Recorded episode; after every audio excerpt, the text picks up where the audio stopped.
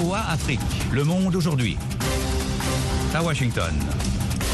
Le Monde aujourd'hui, Jean-Roger Billon à ce micro au sommaire de cette dernière édition du lundi 14 novembre 2022. De nouveau pour parler de paix concernant l'Est de la RDC auront lieu à partir du 21 novembre à Nairobi au Kenya. Mais pour la RDC, ce qui est clair, c'est que la négociation avec le Rwanda doit se poursuivre. Par contre, pour ce qui est du M23, proprement dit, euh, les revendications sont totalement inacceptables. L'analyste congolais Henri Désiré Nzouzi, que nous retrouverons dans la partie magazine.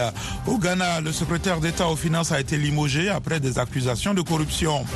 COP27 en Égypte, les désaccords loin d'être surmontés alors que la conférence sur le climat entre dans la dernière ligne droite. Premier face-à-face entre Joe Biden et Xi Jinping aujourd'hui à Bali pour aplanir les différends entre les États-Unis et la Chine. À suivre également dans cette session d'information, les sports en grande première aujourd'hui, notre spéciale Coupe du Monde avec Yakuba Ouedraogo. Bonsoir, bienvenue. On commence par le journal. Dans l'est de la République démocratique du Congo, à Kalmi, à Kibumba, à une vingtaine de kilomètres de Goma, où de violents affrontements à l'arme lourde se sont poursuivis tôt ce matin entre l'armée et les rebelles du M23. Ces combats se sont poursuivis alors que des pourparlers sont annoncés pour le 21 novembre à Nairobi. Le point avec Eddie Sango. La date du 21 novembre a été annoncée au terme de la visite à Kinshasa d'Ouru Kenyatta, l'ancien président kenyan, facilitateur de la communauté des États de l'Afrique de l'Est, qui a rencontré le président Félix Tshisekedi hier dimanche. Son arrivée à Kinshasa a eu lieu au lendemain de l'envoi à Goma du premier contingent kenyan dans une mission de la CEA aux côtés de l'armée congolaise, mais aussi de celles de l'Ouganda et du Burundi. Vendredi, Joao Lourenço, le président angolais qui dirige actuellement la conférence de la région des Grands Lacs, a rencontré à Kigali son homologue rwandais Paul Kagame. Puis le samedi, il était à Kinshasa pour discuter avec le président Félix Tshisekedi. Les Bissau-Guinéens Oumaro Sissoko Mbalo, président en exercice de la CDAO, a fait le tour de deux capitales, Kinshasa et Kigali. La RDC accuse le Rwanda de soutenir le M23. Kigali dément et pointe du doigt Kinshasa l'accusant de collusion avec les rebelles FDLR. Le Royaume-Uni a annoncé aujourd'hui le retrait anticipé de ses militaires actuellement déployés au Mali, mettant en avant le recours de la junte au pouvoir à Bamako, au groupe paramilitaire russe Wagner. L'information a été donnée aujourd'hui par le secrétaire d'État aux forces armées, James IP, devant la Chambre des communes. Au Ghana, le président Nana Akufo-Addo a limogé son secrétaire d'État aux finances, Charles Adou Boen, visé par des accusations de corruption dans un documentaire sur l'exploitation illégale d'or. Yakuba Ouedraogo nous en dit plus. D'après un communiqué de la présidence, Nana Akufo-Addo a viré son secrétaire d'État au ministère des Finances après avoir été mis au courant des accusations contre lui dans le documentaire Galamsey Économie réalisé par le célèbre journaliste d'investigation Anas Arimayai Anas. Selon quelques extraits du documentaire qui ont fuité, Charles Adou Bohen réclame près de 200 000 dollars à des investisseurs pour les remettre au vice-président. Ce dernier a indiqué avoir vu l'extrait dans lequel M. Adou Bohen essaie de collecter de l'argent auprès de supposés investisseurs en son nom, ajoutant ne pas être au courant. Au Ghana, les galamsey sont des mineurs d'or illégaux qui revendent leur butin à des intermédiaires qui se tournent ensuite vers l'exportation. Cette affaire intervient au moment où le président est sous le feu des critiques pour sa gestion de la crise économique. Déjà accablé par une forte dette, le Ghana cherche à obtenir un crédit de 3 milliards de dollars auprès du FMI pour faire face à l'inflation record de 40% et à l'effondrement de sa monnaie le CEDI. La conférence mondiale sur le climat qui se poursuit jusqu'à vendredi à Sharm el-Sheikh en Égypte, mais le président de la COP 27 prévient qu'il reste beaucoup de travail pour surmonter les divisions entre pays riches et pauvres. Le point avec Abdouramandia. Nous avons terminé sur certaines questions, mais il reste encore beaucoup de travail si nous voulons obtenir des résultats significatifs et tangibles dont nous pourrons être fiers. Il faut maintenant changer de vitesse, a exhorté Samer Choukri, président de la COP 27, lors d'un bref point d'étape en ouverture de la dernière ligne droite de la conférence mondiale sur le climat à Sharm el-Sheikh en Égypte, prévue jusqu'à vendredi. Le chef de la diplomatie égyptienne a listé les points litigieux, soit tous les chapitres importants, la baisse des émissions, l'adaptation aux effets prévisibles du changement climatique et les finances, notamment pour les pertes et dommages qui frappent souvent les pays les plus pauvres, les moins responsables du réchauffement. Les pays en développement réclament de leur côté plus d'argent aux pays riches qui n'ont pas respecté leur promesse de porter à 100 milliards de dollars par an leur aide destinée à la réduction des émissions et l'adaptation aux impacts. Ils revendiquent également désormais la mise en place d'un mécanisme spécifique pour faire face aux pertes et dommages déjà subis. Le Haut Conseil d'État libyen, instance faisant office de Sénat, a accusé aujourd'hui le Premier ministre Abdelhamid Beba de l'empêcher de se réunir, suscitant des tensions entre dirigeants du camp de l'Ouest. La réunion devait entre autres évoquer l'unification du pouvoir exécutif, donc le sort du gouvernement de M. Beba, dont la légitimité est contestée notamment par le camp de l'Est de l'homme fort Khalifa Haftar, soutenu par le Parlement. Les États-Unis ont augmenté jusqu'à 10 millions de dollars la récompense permettant d'identifier trois chefs islamistes Shebab en Somalie, a annoncé aujourd'hui l'ambassade américaine au Kenya dans un communiqué. Parmi les recherchés figurent Mahad Karate, considéré comme le numéro 2 du mouvement, et Jihad Mustafa, citoyen américain qui a résidé en Californie, l'un des principaux instructeurs militaires et un chef de file dans l'utilisation d'explosifs pour les attentats. VOA Afrique, à Washington, vous êtes à l'écoute du monde aujourd'hui.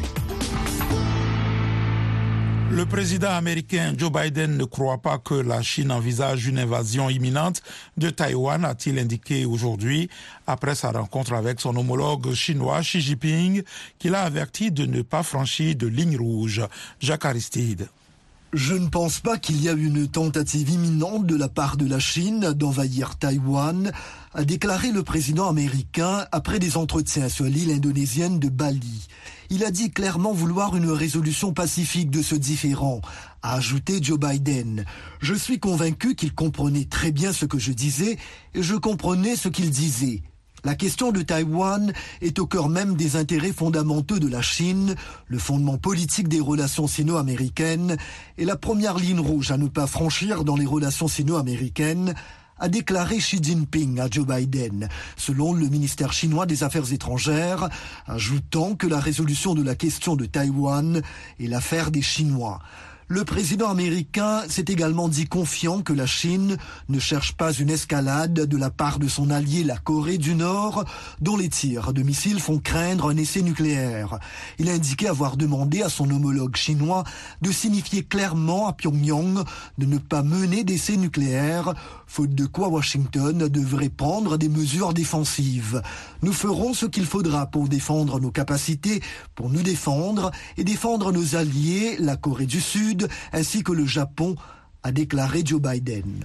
Le secrétaire d'État américain Anthony Blinken se rendra en Chine au début de l'année prochaine, une marque de détente entre les deux puissances rivales après un long entretien ce lundi entre leurs dirigeants, a indiqué la Maison-Blanche. Le chef de la diplomatie américaine effectuera ce voyage pour poursuivre les discussions entre les deux pays au cours d'une visite prévue pour le début de l'année prochaine, qui serait la première à ce niveau depuis 2018, relève la Maison-Blanche dans un communiqué. Le président ukrainien Volodymyr Zelensky s'est rendu ce lundi à Kherson, une ville d'importance majeure dans le sud de l'Ukraine, reprise vendredi à l'armée russe à un prix élevé après des semaines de combat. Selon des photos publiées sur Telegram, le dirigeant ukrainien s'est promené en tenue militaire dans les rues de la ville, entouré de gardes du corps lourdement armés, sans toutefois porter lui-même de casque ni de gilet pare-balles. Le Kremlin a de son côté continué d'affirmer que la ville ukrainienne officiellement annexé en septembre au même titre que la région éponyme appartenait à la Russie, bien que ses troupes aient dû l'abandonner. Le gouvernement turc a imputé aujourd'hui à la mouvance kurde l'attentat qui a tué dimanche six personnes dans une artère commerçante d'Istanbul et les autorités ont annoncé l'arrestation de 47 suspects dont une ressortissante syrienne accusée d'avoir posé la bombe. L'attentat n'a pas été revendiqué. Dans un communiqué publié aujourd'hui sur son site internet, le PKK a réfuté toute implication dans l'attentat de dimanche, disant ne jamais viser de cible civile. Et puis la France et le Royaume-Uni ont, ont signé lundi un nouvel accord pour lutter ensemble contre les traversées de migrants dans la Manche, source de tensions régulières depuis quelques années entre Paris et Londres. Voilà pour le journal, vous écoutez VOA Afrique.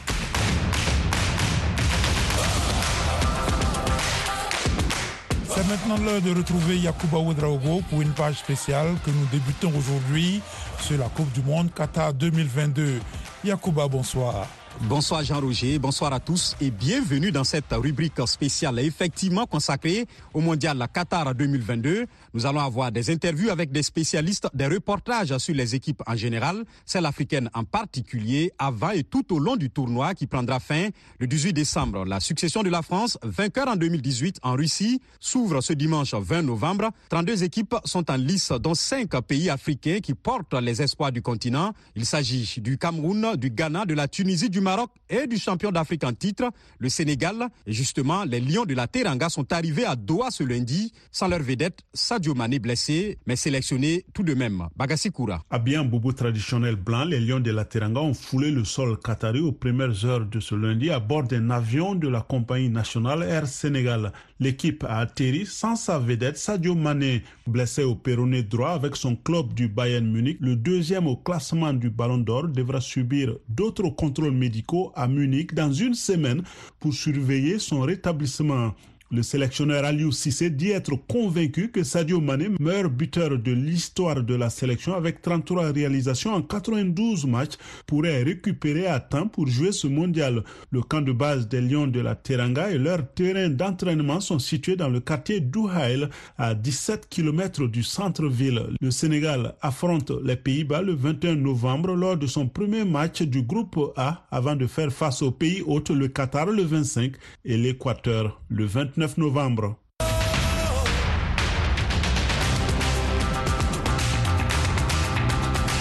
Autre pays africain qualifié pour ce mondial et qui a connu pas mal de forfaits pour blessures, le Maroc avec un dernier épisode en date, les grosses interrogations sur le milieu de terrain de l'Olympique de Marseille, Amin Harit. Le Marocain s'est blessé hier lors du match contre Monaco en Ligue 1. Harit figure sur la liste du sélectionneur Walid Regragui.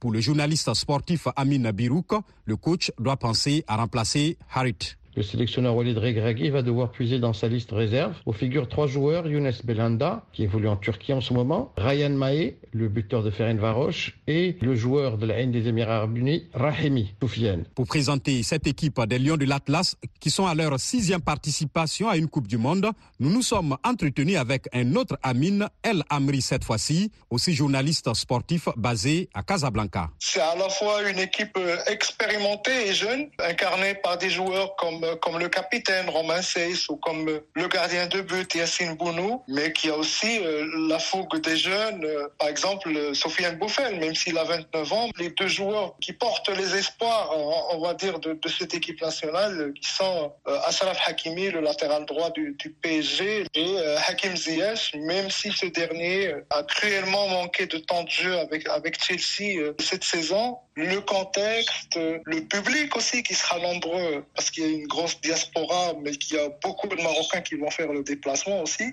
Euh, je pense qu'il y a un coup à jouer, surtout euh, ça dépendra beaucoup du premier match. On va au Qatar avec euh, un esprit beaucoup plus réaliste qu'en 2018. Amin El Amri, journaliste sportif, joint à Casablanca au Maroc.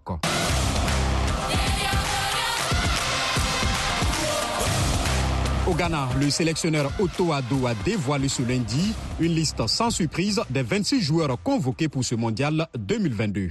Michel Joseph. Les Black Stars sont portés par les frères Andre et Jordan Ayou. Seul joueur de l'effectif a disputé sa troisième Coupe du Monde après 2010 et 2014. Andre était déjà présent quand le Ghana a frôlé la première demi-finale d'une équipe africaine dans un mondial à Johannesburg en Afrique du Sud. Aujourd'hui, le fils d'Abedi Pelé est le capitaine et débarque en guide au Qatar, où il joue depuis plus d'un an à Al-Saad, où a évolué son père en 1983. Pour leur quatrième participation au mondial, les Black Stars affrontent dans le groupe H le Portugal le 24 novembre, la Corée du Sud le 28 et l'Uruguay le 2 décembre. Merci Michel. C'est ici que se referme cette rubrique spéciale consacrée au Mondial Qatar 2022.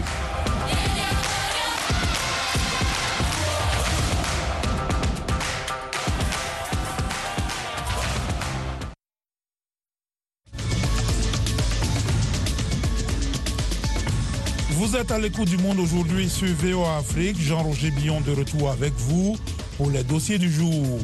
La situation dans l'est de la RDC, des combats intenses entre l'armée congolaise et les rebelles du M23 sont signalés à une vingtaine de kilomètres de Goma. C'est dans ce contexte que la communauté des États d'Afrique de l'Est annonce des pourparlers de paix sur la situation dans l'Est du pays. Ce week-end, le président angolais et médiateur de l'Union africaine, Joao Lorenzo, a rencontré séparément ses homologues rwandais et congolais. Pour en parler, Abdourahman Dia a joint à Kinshasa l'analyse diplomatique Henri Désiré Nzouzi. Ben, ça montre bien que ce qui se passe en RDC est très important et impacte forcément sur sur la sous-région. Le président angolais est venu en sa qualité de président d'exercice de la CIRGL. Il avait reçu déjà un mandat de l'Union africaine pour pouvoir mener des discussions. Il y a de cela quelques mois à Luanda, il y a eu cette rencontre entre le président euh, rwandais et, et euh, congolais. Euh, et à l'issue de cette euh, rencontre, une feuille de route a été euh, présentée, mais qui n'a jamais été mise en œuvre, si ce n'est la mise en place de ce comité ad hoc de vérification qui viendra en appui avec un autre mécanisme de vérification élargie qui existe déjà au niveau de la CIRGL. Le deuxième point le plus important, c'était le cessez-le-feu qui avait été exigé, mais qui n'a jamais été acté. L'idée maintenant, évidemment, c'est de rendre opérationnelle cette feuille de route de manière à ce que toutes les parties puissent effectivement euh, aller dans le même sens, c'est-à-dire trouver une solution durable à la situation. Alors justement, la communauté des États d'Afrique de l'Est annonce des euh, discussions pour le 21 novembre à Nairobi. Euh, Qu'est-ce qu'il faut attendre de ces discussions? Vous parlez de Nairobi, mais je pense qu'il faut avoir présent à l'esprit que le processus de Nairobi concerne le volet interne de ce conflit, parce que ce conflit a deux dimensions, une dimension interne qui concerne bien évidemment les groupes armés en général, même si c'est vrai que le M23 vole la vedette aux autres groupes armés. Et puis il y a une dimension externe qui est amplement justifiée par le fait que le Rwanda, selon différents rapports onusiens, apporte effectivement une aide au M23. Donc ces deux processus sont censés se, se passer de manière complémentaire et concomitante, mais les enjeux sont tout à fait différents.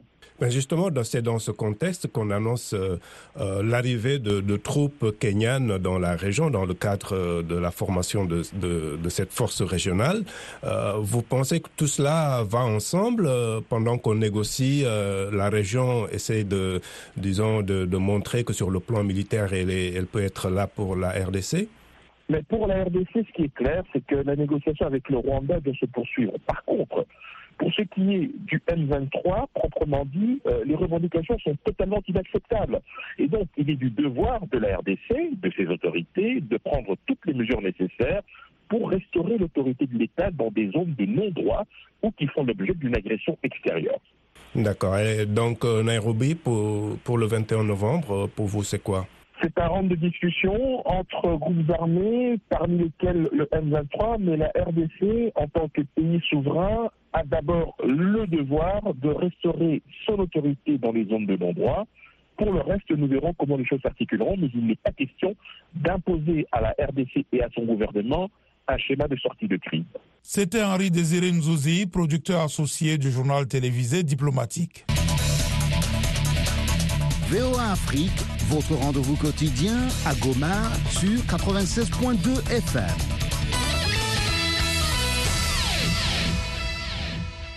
Dans notre série de reportages sur les conditions des travailleuses domestiques en Afrique, nous vous proposons aujourd'hui le cas des Nigériennes qui s'adonnent à cette activité pénible et pas bien rémunérée.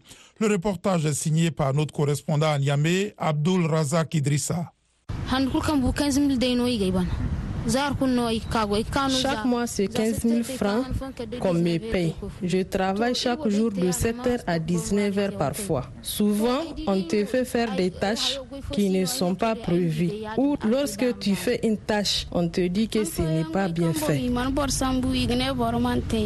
Ces propos de Kadiga, jeune fille d'une quinzaine d'années qui vient de se lancer dans l'activité, résument le vécu de la majorité des travailleuses domestiques nigériennes, celle de Niamey, la capitale notamment pas bien payées, souvent brimées, presque tout le temps insultées et ou injuriées, même chez les plus expérimentés, plaintes et complaintes sont les maîtres mots lorsqu'elles parlent de leur situation. Notre travail n'est pas facile. Il n'est pas bien payé. Cela fait deux ans que je le pratique. Le plus grand salaire que j'ai eu, c'est 20 000 francs CFA. Certains patrons ne payent même pas cela à temps. Ou ils peuvent te le donner pas dans son intégralité. Les habits, insultes et autres formes de brimade sont notre quotidien. Et nous n'avons malheureusement pas beaucoup de choix que de les subir. Vous savez, moi, je viens de très loin et je dois travailler pour aider mes parents. Face à la persistance de la situation, des initiatives sont nées pour faire bouger les lignes. Madame Zainabou Moussakaka est responsable d'une ONG locale qui a expérimenté un projet d'autonomisation et de protection des travailleuses domestiques. Nous avons essayé à travers les médias organiser des débats sur la protection juridique des travailleuses domestiques. Que dit la loi au Niger?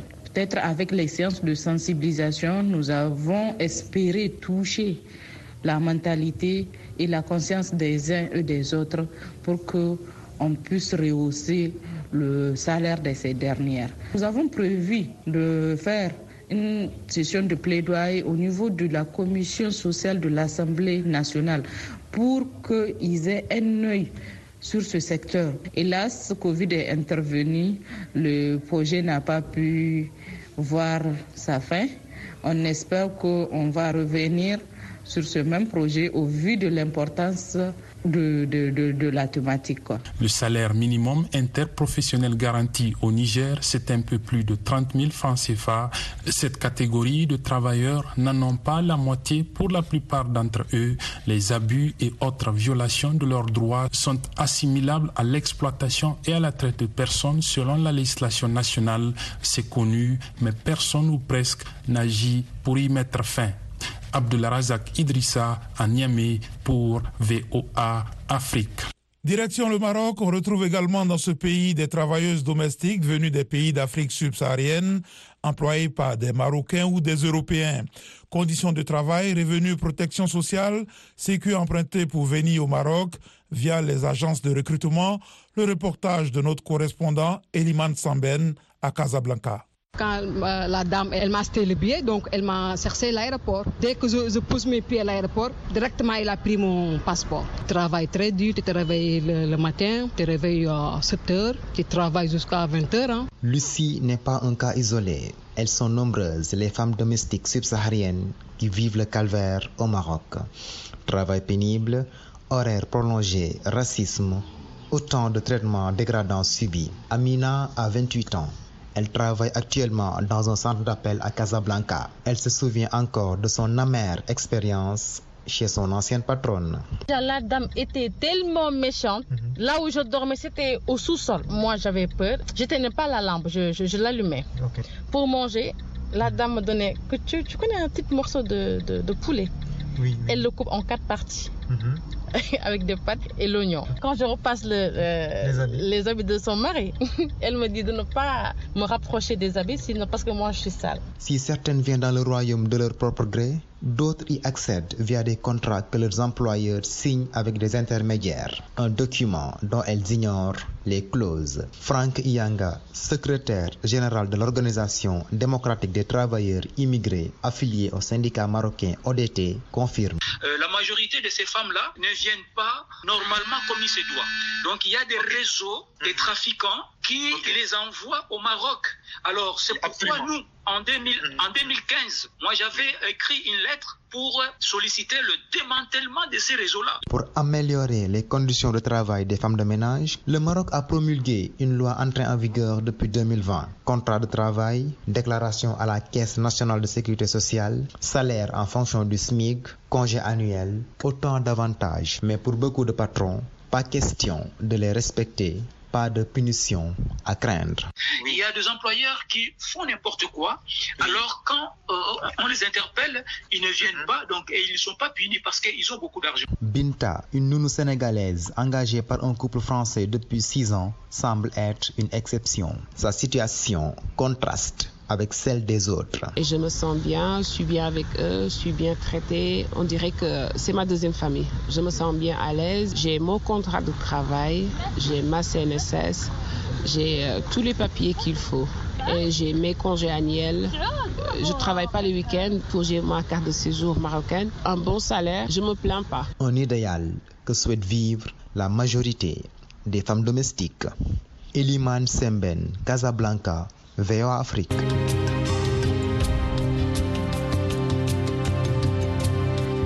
Ici aux États-Unis, la vague rouge projetée par le Parti républicain aux élections de mi-mandat ne s'est pas matérialisée. Les démocrates conservent le Sénat alors que pour l'heure, les républicains semblent se rapprocher de la majorité à la Chambre des représentants. Mais les résultats de certaines causes ne sont pas encore connus. Arash Arasabadi de la VOA nous en dit plus. Le récit est de Jacques Aristide. La sénatrice Catherine Cortez Masto, la première femme du Nevada et la première hispanique jamais élue au Sénat, a battu sur le fil le républicain et ancien procureur général de l'État Adam Laxalt. Cette victoire permet aux démocrates de contrôler au moins une chambre du Congrès américain au cours des deux dernières années de l'actuel mandat du président Joe Biden.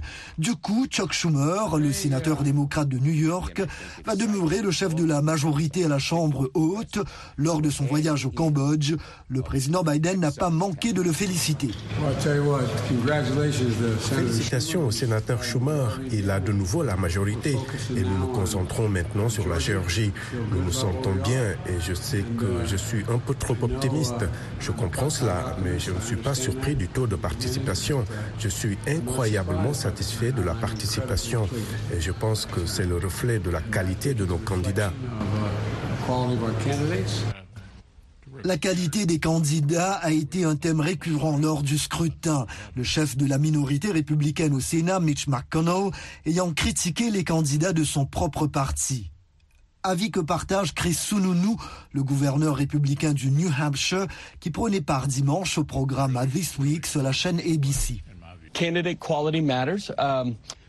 La qualité de candidat compte. Il y a un sentiment d'extrémisme avec lequel beaucoup de républicains ont été décrits, à juste titre ou non. En tant qu'Américains, nous devons lutter contre l'extrémisme en ce moment, et je pense que c'est exactement ce que vous avez vu. En Pennsylvanie, le célèbre médecin Mehmet Oz, candidat républicain soutenu par Donald Trump, a perdu la course au Sénat face au démocrate John Fetterman. Et dans l'Arizona, Blake Masters, également appuyé par l'ancien président, a lui été battu par le sénateur démocrate Mark Kelly. Mark Kelly a fait une déclaration à la chaîne ABC, telle que rapportée par l'Associated Press. Je suis tellement honoré que l'Arizona m'a confié la charge de représenter notre État au Sénat des États-Unis pour six ans de plus. Avec 50 sièges, les démocrates contrôlent effectivement le Sénat, la vice-présidente Kamala Harris disposant du pouvoir de départager les élus. En Géorgie, le républicain et ancienne vedette du football américain Herschel Walker et le sénateur démocrate Raphaël Warnock se dirigent vers un second tour de l'élection sénatoriale prévue le 6 décembre. Pour ce qui est de la Chambre des représentants, tous les résultats complets ne sont pas encore connus, mais les républicains semblent pour l'heure se rapprocher des 218 sièges requis pour arracher la majorité. La démocrate Nancy Pelosi, l'actuelle présidente de la Chambre, lors d'un entretien dans l'émission This Week sur ABC. Quel que soit le résultat, nous sommes sur la bonne voie pour diriger notre pays vers de meilleurs horizons, alors que le camp opposé l'amenait vers le bas. Quel parti va finalement contrôler la Chambre des représentants? Le décompte des voix se poursuit et pourrait prendre encore des semaines. Le Monde aujourd'hui, c'est la fin de cette édition. Merci de l'avoir suivi. Jean-Roger Billon à ce micro, à la mise en onde Michel Joseph. Un grand merci à la rédaction et à toute l'équipe de production. Rendez-vous sur notre page internet voafrique.com et nos pages Facebook, YouTube, Twitter et Instagram pour un suivi de l'actualité 24 heures sur 24. Je vous souhaite une excellente soirée à l'écoute de nos programmes.